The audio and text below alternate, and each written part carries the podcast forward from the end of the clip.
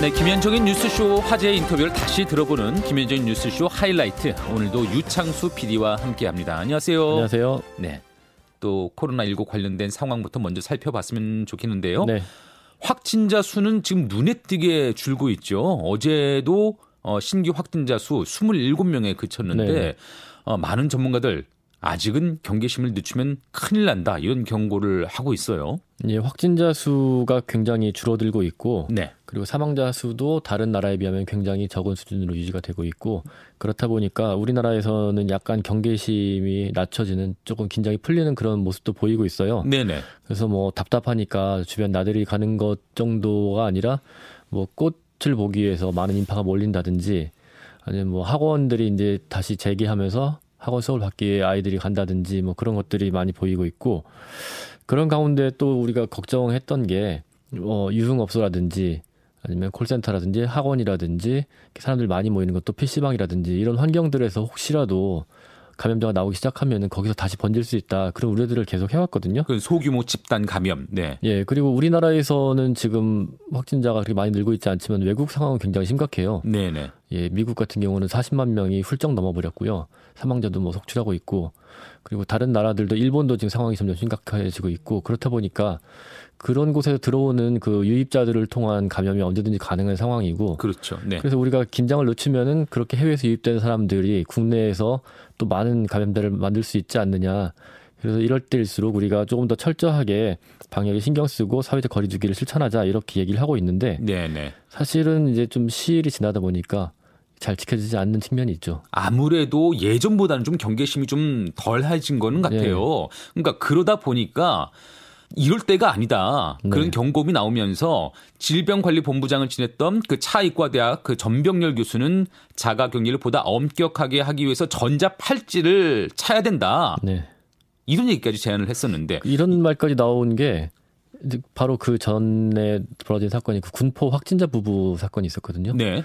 이분들이 확진 판정을 결국 받았는데 그 전에 자가격리 기간임에도 불구하고 굉장히 많은 곳을 어떻게 그렇게 많이 다녔을까 네. 의심스러울 정도로 많이 다니면서 휴대폰을 집에 놓고 가면서 우리는 돌아다니지 않았다고 주장을 하기 위해서 그렇게 자기 행적을 감춰왔다는 거죠. 그러니까 휴대폰에는 자가격리 앱이 깔려 있어서 네. 어디로 가는지 동선이 확인이 되거든요. 네. 방역 당국에. 근데 휴대폰을 아예 집에 놓고 예, 추적을 피하기 위해서 예, 예, 그렇습니다. 그렇게 하는 사례가 있었고 또 강남에서도 60대 여성이 자가격리 기간에 마구 여기저기 다니다가 결국 확진 판정을 받는 일이 있었고 이렇다 보니까 그 휴대폰 앱을 통한 통제나 뭐 전화 유선 전화를 통한 확인이나 이거 말고는 방법이 없는 상황에서 전자 팔찌라도 동원해야 되는 거 아니냐 하는 얘기가 나온 거죠. 그러니까 전자 팔찌를 차면은 그게 전자 팔찌가 스마트폰하고 연동이 되잖아요. 네. 해서 스마트폰을 집에 놔두고 나가더라도 그렇게 되면 이제 방역 당국에 알람이 울리는 네. 그래서 이탈했다. 집에서 이탈했다. 자가 격리가 제대로 되지 않고 있다. 이런 알림이 울리는 그런 시스템이죠. 그렇죠. 예. 이 부분은 아까 말씀드렸던 그 차이과 대학 그 전병렬 교수의 인터뷰 한번 먼저 듣고 다시 말씀을 나눠 나눠보시죠. 지금 뭐 이 상황에 대해서 시민들은 조금 느슨하게 긴장이 풀린 감은 느껴지더라고요. 주말에 보니까 이건 아무래도 그 사광이 길어지다 보니까 좀 느슨해진 감도 있는데 전문가들이나 지자체장들은 아니다. 수도권 같은 경우에는 코로나 쓰나미가 올 수 있다. 수도권 폭발을 대비해야 된다. 이 얘기를 지난 주말에 했어요. 네, 그렇습니다. 무슨 사실 상황입니까? 우리 국민들께서 지난 1월 20일부터 현재까지 상당히 그 어려운 상황에서 그래도 잘 협조해 주셔가지고 예. 우리나라가 이만큼 전 세계적으로 아주 우선 방역 그 국가로 평가를 받고 있지 않습니까? 예, 예. 그런 그 협조 정신을 당분간은 좀 더 발휘를 해주는 것이 이 시점에서는 대단히 중요하다고 생각을 합니다. 음. 언론 보도에서 보시는 것처럼 이미 미국이나 유럽은 어 이 코로나19로부터 상당히 위중한 그런 상황에 진입을 해서 그렇죠. 전 국민들이 고통을 받고 있지 않습니까? 예, 예. 우리나라 다행히 많이 진정이 됐어요. 그러나 아직까지 하루에도 어, 수도권 같은 경우만 하더라도 3, 40명 신규 환자가 발생을 하고 있고 예. 특히 또 의료기관을 중심으로 한 환자 또 해외에서 유입되는 인구들에 대한 증가 음. 이런 부분들이 대한민국 전체 인구의 아, 무려 반이 몰려있는 수도권에서 계속해서 발생을 하고 있습니다. 예. 이런 면에서는 앞으로 이 수도권 문제가 어, 상당히 위중한 그런 상황으로 진입할 수 있다. 음. 이런 부분들에 대해서 전문가들이 다 의견 일치를 보고 있기 때문에 네. 우리 국민들께서 조금 더 인내심을 갖고 어, 이 사회적 거리두기 이 조치에 적극적으로 협조를 해주시길 바란다는 말씀을 드리고 싶습니다. 수도권의 인구 밀도 높은 건 우리가 너무나 잘 알고 있고 네. 게다가 해외 유입자들, 그러니까 이 교민들이라든지 뭐 유학생들이라든지 지금 속속 들어오고 있는데 수도권 사는 사람들이 원체 많고 이런 걸 복합적으로 네. 봤을 때 수도권 쓰나미론, 수도권 재폭발론이 나오는 거다. 근데 뭐 우리 전 교수님도 주말에 보셨겠지만 조금 네. 느슨해진 감이 있어요. 뭐 벚꽃 명소들은 다 폐쇄를 했다는데 한강 공원에는 사람이 넘쳐났고 네 네. 특히 마스크를 벗고 걷는 분들이 꽤 눈에 띄더라고요. 네. 예. 제가 좀 단순하게 어, 질문 드릴게요, 교수님. 네네. 지금 코로나19 상황이 좀 나아진 건 맞습니까? 아니면 일종의 착시 현상인가요? 일단 대구 경북 지역의 신천지 교회와 관련된 상황에서 생각한다면 많이 낮았죠. 예, 예. 그러나 그 낮았다는 상황이 우리가 안심을 하고 일상생활로 돌아갈 수 있다는 걸 의미하는 건 아닙니다. 음. 언제든지 어, 우리가 생활하면서 특히 다중 이용 시설들 불특정 다수가 모여 있는 그런 시설에서는 예. 환자 한 명만 유입을 해도 뭐 대규모 환자가 발생할 수 있기 때문에 절대로 안심할 수 있는 그런 상황이 아니라는 점을 우리 국민들께서 명확하게 인식을 해 주셔야 됩니다. 그렇죠. 근데 저는 일종의 착시 현상이 일어난 거 아닌가라는 느낌이 왜 드냐면 외국은 워낙 심각하다 그러니까 미국에서 뭐 네. 사망자가 지금 9천 명 나오고 앞으로 최소 10만 명 나올 거다 이런 얘기까지 나오고 제 1차 대전, 2차 대전 이런 얘기가 지금 트럼프 대통령 입에서 나와 버리니까 네, 우리는 네. 좀 나은 거 아니야? 우리는 괜찮은 거 아니야? 이렇게 좀 상대적으로 느슨해지는 감이 있는 것 같아요. 네, 그렇지 않습니다. 절대로 그렇지 않습니다. 우리가 예, 인구가 상당히 그이 밀집되어 있는 그런 환경 속에서 살고 있습니다. 예. 주거 환경도 그렇고 직장 생활, 음. 도시 생활. 사실상 언제든지 환자 한 명만 그 이 우리 주위에서 어 무방비 상태로 이 바이러스를 배출한다 한다면은 예. 어, 제2의 신천지교회 사태가 언제든지 발생할 수 있다라는 그런 위험 속에 우리가 살고 있다. 음. 이 점을 우리가 명심을 해야 됩니다.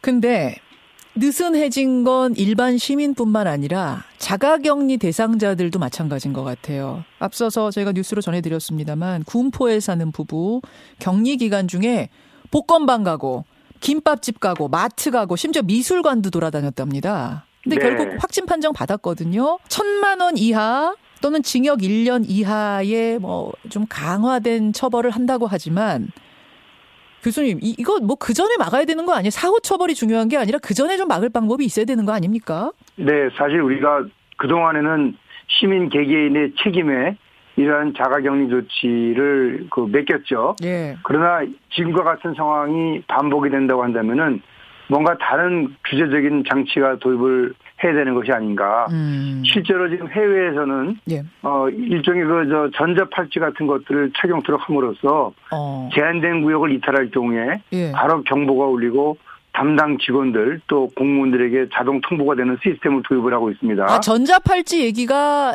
지금 우리나라에서 처음 나오는 게 아니라 다른 데서 이미 하고 있는 나라가 있어요? 예, 대만이 이미 실시를 아. 했고요. 아, 대만은 지금 추진을 하고 있고요. 예, 예. 홍콩은 그 입국자 전원에게 예. 위치 추종용 손목 띠를 착용하도록 하고 있습니다. 그렇군요. 네, 그렇듯이 이제 우리 주위에 있는 이 가까운 나라들이 예, 예. 이 자가격리자에 대한 관리가 쉽지 않다는 것들을 인식을 해서 음. 이미 도입을 했거나 또는 추진을 하고 있는 그런 상황이라는 점을 감안했을 때 예. 우리 국민들께서도 어떻게 보면은 그동안에 우리가 인권적인 차원에서의 이런 예. 방역 활동을 해왔는데 예.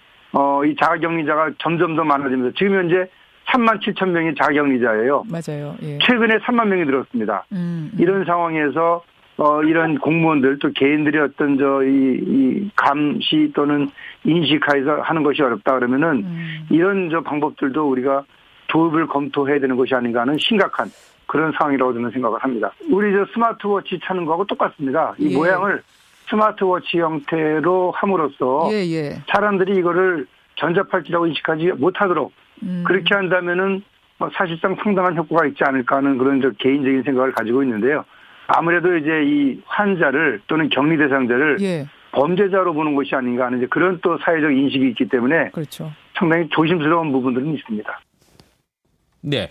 이런 전자 팔찌를 채우는 방안에 대해서 사실 근데 또 인권 침해 논란도 있어요. 예, 아무래도 그 전자 발찌라는 게 있잖아요. 네. 전자 발찌라는 게 성범죄자라든지 뭐 살인죄 중에서도 굉장히 죄질이 나쁜 경우에 이런 전자 발찌를 동원을 해서 그 사람들이 어, 주거지를 이탈하지 않도록 제한을 하고 있는 건데 강력 범죄자들한테 채우는 전자 발찌가 있는 거고 이미. 예, 예. 이거는 그러니까 범죄자에 대한 일종의 제재이고 처벌인데 이것을 자가격리자에게 적용하는 게 맞느냐 하는 논란이 있는 거죠. 네네. 자가격리자가 어떤 죄를 진 것도 아니고 이 사람들을 전부 범죄를 일으킬 수 있는 잠재적인 범죄자로 보는 것도 문제가 있고 그렇다 보니까 발찌가 아니라 팔찌지만 마찬가지 아니냐 하는 얘기가 나오고 있는데 현실적으로는 필요하지 않나 하는 여론이 높은 건 사실이에요. 네. 그렇지만 이에 반해서 또 뭐 민변이라든지 시민단체라든지 이런 쪽에서는 이게 바로 국가가 국민을 통제하는 수단이 되는 거고 이런 식으로 가면 결국은 전체주 국가가 되는 거 아니냐 하면서 반발을 하고 있는 거죠. 네. 이 어쨌든 이런 경고까지 나오고 있는 상황에서 강남 유흥업소에서 확진자가 나왔습니다. 유흥업소에서요. 의료계에서 이 문제 아주 대단히 심각하게 보고 있는 것 같더라고요. 사실은 유흥업소가 굉장히 사람들이 밀접하게 접촉하는 공간으로 알려져 있고 실제로 그렇게 되고 있고요. 네. 그렇다 보니까 유흥업소를 다른 나라들은 많이 단속을 하고 있어요. 뭐 아예 유흥업소를 다 문 닫게 한 나라들도 있고 또 다섯 명 이상 모이지 못하게 하고 있는 나라들도 있고 이렇게 한데 우리나라에서는 이제 유흥업소를 뭐 생계에 대한 또 걱정도 있기 때문에 유흥업소에 대한 특별한 단속이 있었던 건 아니죠. 네. 그런데 우려했던 것처럼 특히 그 해외에서 유입된 환자들이 유흥업소를 통해서 또 감염이 확산될 수 있다는 우려가 있음에도 불구하고 그냥 놓아둔 것에 대해서 경고하는 목소리가 있었는데 이제 아니나 급기야 다를까. 예 이게 터졌다고 보는 거죠. 그럼 말씀하신 것처럼 유흥업소가 밀접하게 사람들이 접촉을 해가지고 술을 마시거나 또 노래를 부르기도 하고. 네. 근데 더 문제는 지금 사례도 거짓말을 했다는 거 아닙니까? 그렇죠. 예, 유흥업소에 다녀왔는데도 아, 유흥업소에서 확진자가 발생을 했는데 그 본인은 그냥 나는 프리랜서다 이렇게 유흥업소에 종사자인 것 자체를 좀 숨겼어요. 예 그리고 내가 출근하지 않았다 하고 거짓말을 하기도 했고 네, 유흥업소가 특히 이제 걱정이 됐던 게 유흥업소에 일하는 사람들도 그렇고 또 유흥업소를 찾은 사람들도 그렇고 자기가 그곳에 갔다는 것을 떳떳하게 사람들한테 막 밝히려고 하지 않을 거라는 우려가 있었던 거죠. 네, 네. 그리고 이곳은 이 문제가 된 뭐 크크앤 트렌드라는 업소인데 이곳은 회원제로 운영이 됐기 때문에 회원 명단이 있다고 해요. 네. 그 회원 명단을 추적하면 될 텐데 예, 그 회원 명단을 추적하더라도 본인들이 갔다는 사실을 감추거나 아니면은 그 회원 명단 자체를 또 신천지 사례에서처럼 그렇게 좀 조작하거나 축소해가지고 당국에 제출할 가능성 이런 것들이 얘기가 되고 있기 때문에 좀 많이 걱정이 되고 있고요.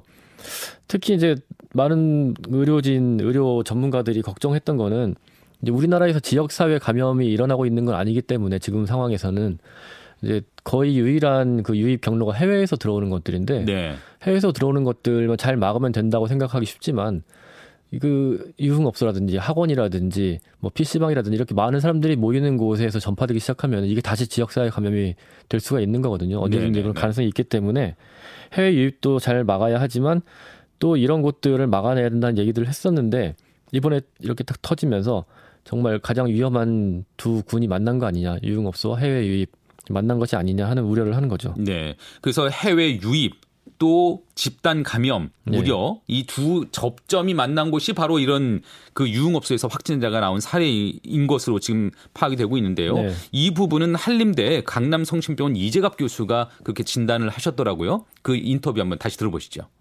해외 유입 플러스 수도권 집단 감염이라는 위험한 두 가지가 결합한 형태 제일 걱정하시던 게 터진 겁니까? 예, 예. 왜냐하면 저- 저희가 지금 이제 국내에서의 지역사회 감염 환자들도 계속 늘어나고 있기는 하지만 예. 사실 최근에 저희 우리나라 환자의 증가 폭이 가장 이제 영향을 끼쳤던 게 해외 유입 사례였잖아요. 그렇죠. 근데 해외 유입 사례들이 아직도 이제 특히 이제 또 지금 이 사례 같은 경우는 이제 전 세계에서 오는 사람들을 자가 격리하기 전 에 상황이 벌어졌단 말이에요. 맞아요. 예. 그게 그래서 그런 상황들이 아직도 우리 주변에서 지역사회 감염의 어떤 고리를 이제 계속 만들고 있다는 생각들을 드니까 조금 음. 걱정도 되고 약간 홈릿한 느낌도 좀 들고 있습니다. 이거 예. 지금 이 저 그 룸사롱 근무자들한테 옮긴 남성이요. 그 연예인. 언제 네. 일본에서 들어왔는가 봤더니 3월 24일 날 들어왔어요. 예, 그러면은 그렇죠. 예. 어, 저- 전 세계로부터 들어오는 모든 입국자들 2주간 의무 자가격리 시행 하기 전이긴 한데 전이긴 네. 해요. 그렇지만 본인이 외국에서부터 들어왔으면은 좀 알아서 이 저 마스크도 잘 챙겨 쓰고 밀접 접촉 안 하도록 주의하고 특히 그때는 우리 외국에 안 나갔다 온 사람들도 다 고강도 사회적 거리두기 할 때 아닙니까? 사실 그랬던 시절이었죠. 예, 그랬고 사실 검역소에서 그 당시 이제 유럽하고 미국 분들 자가격리 또는 이제 뭐 자가격리 앱 깔때 예. 사실 타 지역에서 오신 분들한테도 권고 사항으로 되도록 자가격리 해달라고 권고를 하던 시기기는 합니다. 그렇죠. 의무적인 자가격리는 아니었더라도요. 그렇죠, 그렇죠. 네, 사실 이제 그런 부분들을 좀 잘 지켜주셨으면 어땠을까 좀 그런 좀 아쉬움이 좀 많이 남습니다. 해외에서 들어온 일단 그 그분 첫 번째 감염자 그분 아쉽고 또 하나는 룸사롱인데요. 네. 일단 그 룸사롱의 운영 방식하고 구조를 여러분 한번 들어, 저, 들어보세요. 그 구조를 알아야 더 정확한 판단이 되실 것 같아서 제가 소개를 합니다. 18층짜리 네. 건물이에요. 강남 그 역삼동에 위치한 18층짜리 건물에 지하 두 개 층을 썼습니다. 룸은 40개가 있었는데 노래방 한 6명 들어가는 노래방 크기의 방이 40개, 거기서 손님들하고 여성 종업원들이 함께 모여서 술도 먹고 안주도 먹고 노래도 하고 이런 식이었답니다. 네. 그리고 그 18층 건물 위로 올라가면 숙박업소가 있었대요. 엘리베이터는 건물의 입주자들이 다 같이 쓰는 식이었답니다. 이제 구로콜 센터가 그랬던 것처럼 음. 전용으로 쓰는 게 아니라 다 같이 쓰는 형태. 자, 전문가가 들으셨어요. 어떻습니까? 어, 이제 그 지역사회 감염 한창일 때 그 노래방에서 환자 꽤 많이 발생했었던 거 기억하실 건데요. 예. 예, 그러니까 이제 그런 상황들이 분명히 그 안에서 벌어졌을 텐데 노래방이야 이제 소규모로 그냥 몇 분 정도 이렇게 들어가서 하는 정도지만 음. 여기는 지금 뭐 방이 40개 정도면 엄청 이제 대형 아마 이제 그런 룸살롱 생각이 되는데 예, 예. 또그 여자 종업원에 해당되는 분들이 한 방 뭐 이렇게만 들어가지 않으셨을 거고 여러 방 들어가시면서 뭐 서빙도 하고 여러 가지 뭐 하고 했을 거여서 예. 또 사실 또 노래방 형태로 돼 있는 곳이라고 하면 계속 노래를 부르면서 마스크 전혀 안 쓰면서 이제 계셨을 상황이거든요. 아니, 룸사롱을 갔는데 마스크를 끼고 술 마시기는 쉽지 않죠. 예, 그렇죠. 거기 큰 제주죠, 만약 그 가능하다면. 예, 예, 예. 그렇기 때문에 사실 그냥 그 분이 만약에 그 여자 종업원이 증사 있는 상황에서 음. 계속 그 안에 있었다면 사실 대규모 발생도 이제 예상이 가능한 상황이긴 합니다. 물론 아무쪼록 이, 이 업소가 키읔키읔앤 트렌드라는 업소가 아, 좀 책임감을 가지고 투명하게 그 당시에 알 수 있는 데까지 회원들을 좀 공개했으면 좋겠습니다. 왔다 간 손님들을. 근데 조금 네. 또 걱정이 되는 건 이곳이 연예인이나 유명한 사람들이 많이 다니던 굉장히 유명한 곳이라 그래요. 아, 그렇게 네. 해서 이제 숨기기 또 시작하면 이게 그, 뭐, 그분들은 젊으니까 안 걸 증상이 뭐 약하거나 견뎌낼지 모르지만 어둠의 전파자처럼 거리를 활보하면 이게 굉장히 시한폭탄 아닌가. 저는 이 걱정도 드네요. 사실 이제 아마도 거기를 이용할 수 있는 분들이 이제 뭐 사회적 영향력도 있고 경제적으로도 좀 상당히 좋은 분들이 있을 거고 또 연예인들까지 섞여 있으면 예. 사실 그분들이 도 만나볼 수 있는 분들 숫자도 엄청나게 숫자도 많을 거고요. 음, 음. 또, 또, 어쨌든 그런 상황이고, 또 게다가 또 어떤 그런 영향력 때문에 만약에 거기서 확진자가 추가된다면 그 이후에 더 확산된 환자들이 나타날 수도 있잖아요. 예. 이제 그런 부분들이 좀 상당히 우려가 되고요. 그래서 예. 그 수도권 지역에서의 이런 집단 발병의 가장 큰 문제는 이제 단순히 그 집단 안에서의 발병으로 끝나는 게 아니라 예. 다른 곳에서 다른 집단 발병을 다시 그렇죠. 야기할 수 있는 그러니까 연쇄적으로 야기할 수 있는 문제가 있기 때문에 그렇죠. 그래서 이런 상황들이 이제 더 이상 발생하지 않도록 이런 부분들 부분에 대한 관리도 철저해야 될 것 같습니다. 네. 어, 그래서 서울시에서는 유흥업소 등 그 감염 위험이 높은 업소들에 대해서 영업 제한 조치를 취하겠다 이런 입장도 내놓긴 했어요. 근데 네. 한편으로는 또 정부의 지원 없이 강제로 영업을 못하게 하는 게 온당하냐, 이게 효과가 있냐, 이런 반발도 있긴 합니다. 예, 서울시가 422곳에 대해서 사실상 영업 중지 조치, 그러니까 집합 금지 조치를 내렸거든요. 19일까지 이걸 지켜달라는 것인데. 네네. 네. 서울시가 좀 솔직하게 얘기를 했어요. 너무 많아서 지원 못한다. 아 지원은 없이 네. 그냥 지원 없이 영업을 못하게 하겠다. 예. 근데 이게 가능했던 게 유흥업소라는 특성인데 사람들이 유흥업소는 우리가 굳이 가야 되는 곳이 아니라는 생각을 하고 있잖아요. 네, 네. 예, 이런 와중에 이런 시국에 유흥업소를 가는 게 말이 되느냐 하는 비난도 있고 하다 보니까 서울시가 단호하게 조치를 내린 건데 이게 만약에 유흥업소가 아니고 일반 음식점이라든지 아니면 뭐 일반 학원이라든지 그런 곳이었다면 이렇게 아무런 지원 없이 그냥 문 닫아라 할 수 있겠느냐 하는 반발도 나오고 있는 거죠. 네. 근데 이것에 대해서 이재명 지사는 좀 다른 견해도 내주셨죠? 이재명 지사는 전부터 이런 업소 필요하다면 어, 업소가 됐든 학원이 됐든 다 문을 닫게 해야 된다. 이거 지금은 전시와 다름없다는 얘기를 하면서 네. 일단 지원을 해주고 예, 그, 그, 지원이 적절하지 않은 거에 있으면 나중에 다시 돌려받으면 된다. 아. 일단은 빠르게 조치하는 게 필요하다는 얘기를 계속 해왔었습니다. 네, 일단 그 인터뷰 한번 먼저 들어보고 얘기 나눠보시죠. 예, 그 뭐 지금 유흥업소 이야기가 나와가지고 네. 어, 요 얘기부터 잠깐 질문을 좀 드리고 갈게요. 네. 어, 서울 강남 룸살롱 종사자들이 확진 판정을 받은 가운데 경기 평택에서도 이제 와인바 주인 이분은 이제 미국인이더라고요. 네. 이분이 미국 다녀온 뒤 확진이 됐고 접촉한 사람 24명 중에 어제까지 17명이 확진 판정. 이 우려하던 수도권 집단 감염, 유흥업소 감염이 시작된 걸로 보십니까? 어떻게 보세요? 어, 제가 전에 쓰나미 얘기를 드리면서 예. 사실 가장 걱정했던 영역들이죠. 그러니까 음. 우리가 일상적 경제 활동 완전히 포기할 수는 없고 어, 그런데 대기 경제 활동이라고 하는 것이 모여서 하는 거거든요. 그렇죠. 그러니까 그 중에서도 특히 집객 그 손님을 모아서 하는 영업, 나이트 클럽이라든지 예. 어, 또는 접객 영업 음. 서로 이렇게 대면하면서 하는 예. 특히 뭐 와인바인 데 대화를 또 많이 하니까 음. 또뭐 어, 유흥업소 이런 데는 밀접 접촉이 사실 많이 생기는 뭐 그런 곳이어서 예. 어, 그런 부분에서 언젠가는 좀 음, 집단 감염이 소규모로 많이 벌어지는 일어나는 음. 이런 상황이 올 수 있다고 생각했던 것인데요. 예, 예. 어, 그 유형 중에 하나라서 좀 걱정되기는 합니다. 그러시죠. 특히 강남 룸사롱 그 종사자 같은 경우에는 직업을 그냥 프리랜서라고만 쓰고 본인이 네 출근했던 날 집에 있었다고 좀 거짓말을 하는 바람에 이게 좀 오래 걸렸다고 그래요. 알아내기까지가. 네.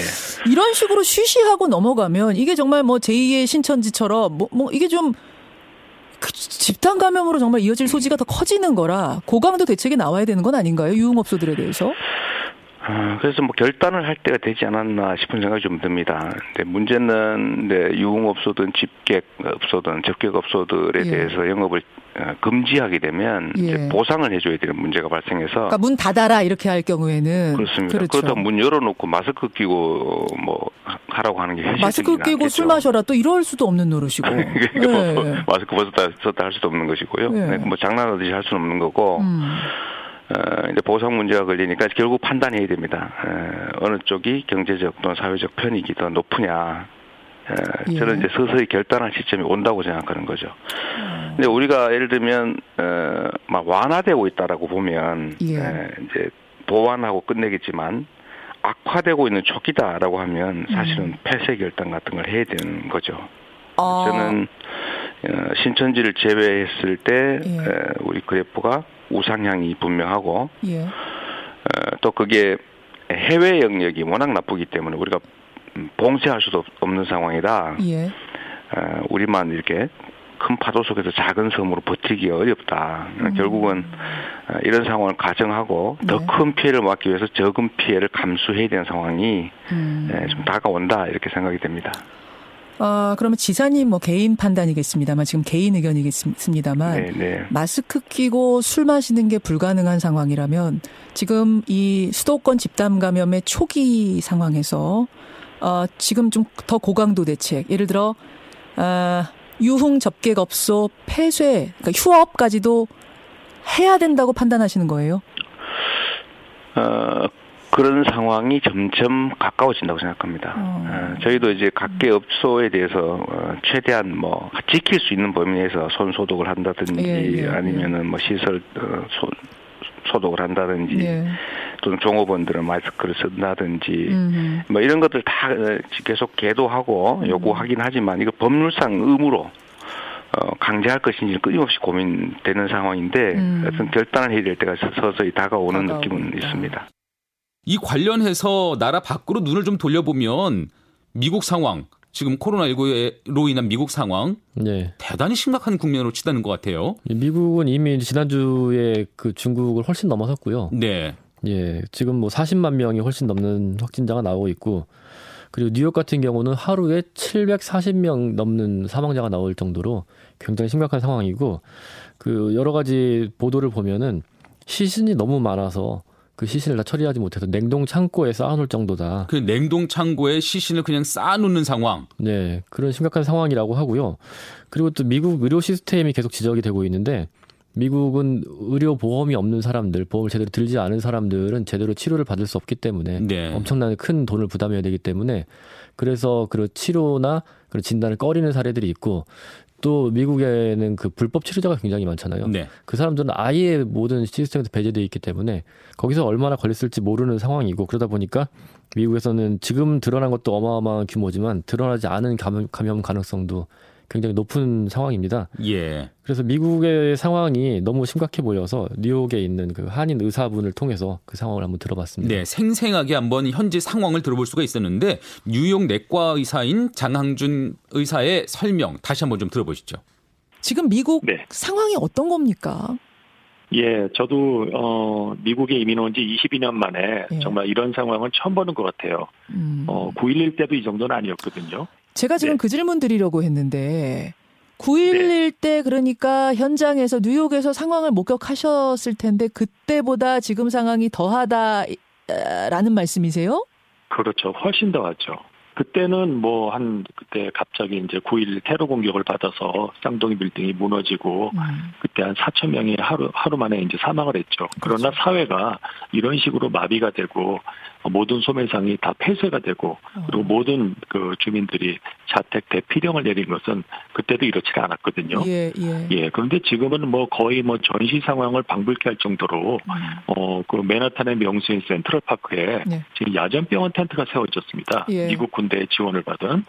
그리고 지금 그 근처에 그 마운 사이나이 병원이라고 큰 대학병원이 있는데 음. 거기에는 지금 시체 컨테이너 그러니까 시체를 어, 보관할 냉동 컨테이너 트럭들이 한 10대 어. 정도가 즐비해 있고요. 어. 어, 지금 연방 재난, 재난 관리 처죠. 피마라고 하는데, 예. 거기서 저 시신 보관용 가방이 모자라서 미국 국방부에 10만 개를 긴급 요청을 한 상태예요. 9.11 상태하고는 비교가 안 되죠. 그 당시에는 이러지는 않았거든요. 세상에 시신 보관용 가방이 모자르고 영안실이 부족해서 네. 냉동 트럭, 그러니까 컨테이너 그 트럭을 예, 네. 가져와서 거기에 시신을 쌓아두어야 되는 정도라고요?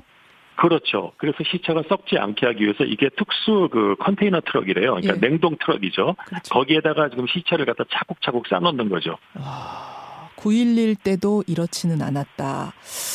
예. 어, 그, 뭐, 병원은 그렇고, 그럼 일상도, 일반인들의 예. 일상도 다 정지입니까?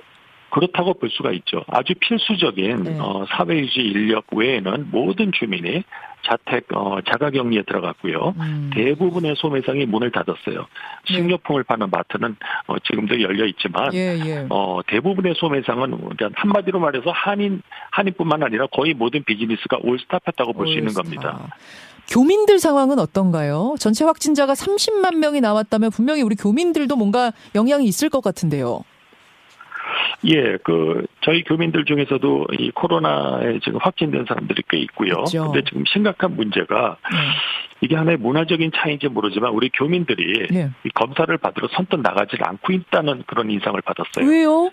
물론 이제 본인들이 이제 그런 걸 이제 하러 가려면은 어 어떤 영어로 이제 그 예약도 해야 되고 그러는데 그걸 굉장히 겁내하고 어 제가 의외로 그걸 보면서 지금 이거 우리 교민들이 이러다가 이거 완전히 당하는 게 아니냐 싶을 정도로 이 미국의 뭐 가뜩이나 좀 부족한 이런 의료 자원을 예. 적극적으로 접근을 해야 되는데 지금 그러지가 못하고 굉장히 소극 대응하면서 어. 제가 요즘에 원격 의료 진료를 하면서 여러 번 상담을 했는데 예, 예. 어떤 분은 그냥 제가 검사 받으러 가세요 의심이 예. 됩니다 예. 안 가요 병원에 가는 걸 싫어하고 무서워하고 그냥 약만 좀 줘 주세요. 이런 음. 분들이 굉장히 많아서 제가 상담하면서 굉장히 애로를 겪거든요. 제가 볼 때는 음. 아무래도 그 확진이 나와야지만 또 치료의 방향이나 모든 게 바뀌는데 예, 예. 어 상당히 이거에 대해서 가는 것 자체를 굉장히 부담스러워 하는데 어. 음, 대부분의 한인들이 여기 미국에 와서 비즈니스를 하고 돈을 잘 벌고 뭐 그러는데 예. 이제 문화적인 적응을 안 하신 분들이 많아요. 영어가 음, 서툴고 그렇죠. 그런 분들이 거의 대부분이에요. 특히 40대, 50대 보면은 아. 주로 비즈니스를 해도 한인들 예. 상대로 비즈니스를 하고 그렇죠. 그렇죠. 그러다 보니까는 미국 생활이 20년, 30년이 되지만 예. 문의만 뭐 미국 국적을 가졌다 뿐이지 음. 완전히 한국이죠. 굉장히 우려되죠. 이거를 지금 아무도 몰라요. 저는 이게 어 예, 한인 그 한인이 밀집한 플러싱에서 제가 예. 내과 의사를 하니까 예, 예. 그런 애로사항을 알거든요. 특히 나이 50 넘어가신 특히 이제 아니 60 넘어가신 할머니 할아버지들은요. 예, 예. 그냥 걸려서 죽을 랜다 이래요. 아예 그냥 아이고. 자녀들이 정말 막 데리고 가면 몰라도 네. 안 가려 그래요. 그냥 통 문제가 아닙니다. 그래서 너무 안타까운 경우가 많고요. 너무 너무 불쌍해요, 진짜. 네, 이제 총선 관련된 상황도 좀 짚어보겠습니다. 지금 사실 뚜렷한 정책 이슈 없이 치러지는 선거라서 네. 막판으로 가면서 어느 쪽이 더 실수를 하느냐 이게 지금 중요한 포인트가 되어버린 상황인 것 같아요. 네, 막만 논란도 끊이지 네. 않고 있고요. 뭐 선거의 변수로 세 가지가 꼽히는데 코로나19가 어떻게 될 것이냐. 네. 이게 상황이 안 좋아지면은 여당에 불리하고 좋아지면은 여당이 유리하다. 네. 지금은 이제 정부 지지율, 그 대통령 국정 지지율은 상당히 높아지고 있는 국면이고요. 그리고 투표율이 다음 변수라고 하는데 투표율은 사실 다른 상황에 대한 종속 변수일 때가 많거든요. 네. 뭐 정부에 실망하거나 뭐 그런 사람들이 투표장에 가지 않을 수 있기 때문에 투표율도 각 당이 어떻게 할 수 있는 건 아닌데 실수를 줄이는 건 각 당이 할 수 있는 거거든요. 그러니까 각 당으로서는 코로나라든지 투표율이라든지 이런 변수를 통제할 수 없으니까 실수를 줄이는 게 가장 유일한 어, 노력을 할 수 있는 부분인데 이 부분에서 사실은 이번 주에 굉장히 많은 막말들이 나오고 실수가 나오고 또 더 나아가 재변까지 하는 그런 상황들이 있었죠. 그러니까 김대호 후보 같은 경우에는 세대 비하 논란, 네. 뭐 연거푸 말실수를 해가지고 아예 그냥 제명이 됐고요. 네. 그다음에 차명진 후보 같은 경우에는 세월호 관련해서 막말을 하는 바람에 네. 어제 그 탈당 권유 조치를 받았죠. 어쨌든 이런 것들이 지금 중요한 포인트가 되는 되고 있는 상황이고요. 여야에서 이번 선거를 이끄는 그 핵심 인물들에게 앞으로의 전망 들어봤습니다. 이 말씀도 한번 들어보시고 말씀 나눠보시죠. 네, 더불어민주당 이근형 전략기획위원장 그리고 박형준 미래통합당 공동선대위원장입니다. 민주당 이근형 위원장님. 네. 판세 어떻답니까? 민주당? 글쎄요, 저희가 파악하기로는 어, 지금 워낙 상황 자체가 국난이라고 얘기될 정도로 좀 어려운 상황이지 않습니까? 예, 예. 그러다 보니까 국민들이 어, 매일매일 생활하기도 좀 힘드시고 해서 음. 어, 선거 자체를 좀 따로 보고 뭐 그렇게 관심을 많이 갖고 계시는 않은 것 같습니다. 어. 다만 이번 선거 과정을 통해서 그래도 이제 어떤 정당을 좀 밀어주는 것이 이런 국난에 가까운 이런 위기 극복을 하는데 좀 도움이 될 건가 음. 이 판단을 이제 서서히 해가고 계시는 것 같고 그래서 뭐 흐름 자체는 뭐 큰 변화는 없는 것 같습니다. 흐름 자체에 큰 변화가 없다는 얘기는 국난 극복을 위해선 어디에 힘을 줘야 될 것인가를 보고 판단하고 계시는 것 같고 힘을 네. 실어주는 건 역시 정부 여당이 아니겠느냐 이렇게 흐름을 흐름이 가고 있다 이 말씀이세요? 뭐 보통 뭐 심판론을 얘기 야당에서는 제기합니다만은 예, 예. 그런 분위기로 흐르고 있는 것 같지는 않습니다. 않다. 자, 통합당의 박형준 위원장님 동의하십니까? 네, 그 이 코로나 위기 때문에 사실 그 여론 형성의 공간도 많이 그 약해졌고요. 음. 또 이 그런 의미에서의 어떤 정권 심판 논이라든지 지난 3년 실정에 대해서 국민들이 환기하는 어, 그런 과정들이 조금 어, 약해진 측면이 있습니다. 예. 여기다가 또 이 정부가 이 코로나 위기를 사실상 노골적으로 선거 전략에 활용을 하고 있기 때문에 오. 소위 그 정부가 잘했다는 식으로 자화자찬 형식으로 이것을 그 국민들에게 홍보하고 그것을 통해서 기, 기존의 실정들을 잊도록 만드는 이런 전략을 지금 쓰고 있습니다. 어. 그리고 그 전략이 일정하게 에, 그 먹힐 여지가 있죠. 왜냐하면 국민들 입장에서는 당장 이 코로나 위기가 가장 중요한 이 자기 삶의 이 현장에서 부딪히는 문제이기 예, 때문에 예, 예. 예 그래서 과거에 이 정권이 잘못한 것들에 대한 어, 것을 잊을 수 있는데 그러나 이 그 저변에는 어, 예. 그럼에도 불구하고 어, 지난 3년 실정에 대한 이 회초리를 들어야 된다는 민심은 살아있다고 봅니다. 음. 그래서 이제 그런 면에서 지금 좀 교착 상태에 있는 것은 틀림이 없는데, 음. 에, 선거가 가까울수록 또 이제 선거 시작 개시된 지가 지금 며칠 안 됐는데 네. 예, 이번 주말에 보니까 선거 분위기가 조금 확산되는 것 같습니다. 그래서 네. 이번 한 주가 아, 사실상 선거의 흐름을 에, 그 이, 지난 3년에 대한 실정에 대해서 어그 회초리를 들고 이 야당에게 견제의 힘을 주는 그런 여론이 형성될 가장 중요한 시기라고 저희는 보고 있습니다. 조금 코로나에서 이제 선거 쪽으로 어떤 이슈의 중심이 옮겨가면서부터는 통합당 분위기가 살아나고 있다 이렇게 보시는 거예요. 네, 그 지난주에는 저희가 조금 고전한 한 주였는데요. 예. 어, 주말을 거치면서 어, 그 흐름들이 조금 전환되는 네, 어. 그런 느낌을 받고 있습니다. 자 이번에는요 어떤 선거든지 그 당시의 시대를 반영하는 어떤 의미를 담고 있는데 이번 4.15 총선의 의미 아, 뭐라고 보시는지 이건 우리 민주당 이근영 위원장 먼저 하실까요? 네, 아무래도 이번 사회로 총선은 지금 정말 앞서 말씀드린 대로 네. 그 국난 극복을 하는 과정에서 치러지는 선거입니다. 음흠. 그동안에 보면은 소위 정권 중반, 중간에 이루어지는 선거는 정부에 대한 평가, 뭐 선거 성격이 강하다 이런 얘기가 있었는데 예? 사실 정부 심판 못지않게 야당 심판을 해야 된다라는 그, 그 여론이 더 우세했던 것도 사실입니다. 그렇지만 저희는 그걸 지금 주장하고 싶지는 않고 역시 국난 극복. 네, 코로나와 전쟁을 치르는 음. 엄정한 와중에 심판 경쟁을 하고 있는 상황은 아닙니다. 아까 말씀하신 그거군요. 이, 이러한 그 코로나의 전쟁을 무사히 완수하고 또 아울러 발생한 이 코로나 경제 위기를 극복하기 위해서는 현 정부의 힘을 좀 더 모아줘야 된다. 그래서 문재인 정부가 남은 임기 동안 위기 극복에 주력할 수 있도록 예, 예. 이번 총선은 문재인 정부의 좀 비유하자면 연료를 채워주는 연료 중, 중간 급유의 성격을 가진 선거다.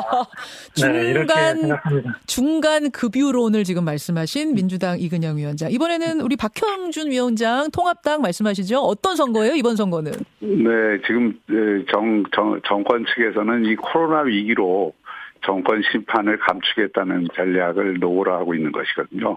그에 비해서 이 그 미래통합당은 환기와 전환 두 가지를 지금 생각을 하고 있습니다. 음. 환기라는 거는 지난 3년 이 문재인 정권의 실정을 잊지 말자라고 음. 하는 것입니다. 경제를 보더라도 작년 미국이 다우지수가 역사상 최고를 끊고 경제가 가장 좋았을 때 우리 주식은 제자리 또는 후퇴를 했고 또 경제 성장률은 바닥을 쳤습니다. 그리고 실제로 이 그 일자리는 일자리 상황판을 가지고 이 늘리겠다고 했는데 상황판은 없어졌고요. 3, 40대 가장 중요한 일자리가 엄청나게 줄었습니다. 음. 에, 그리고 뭐 외교 안보는 말할 것도 없고요.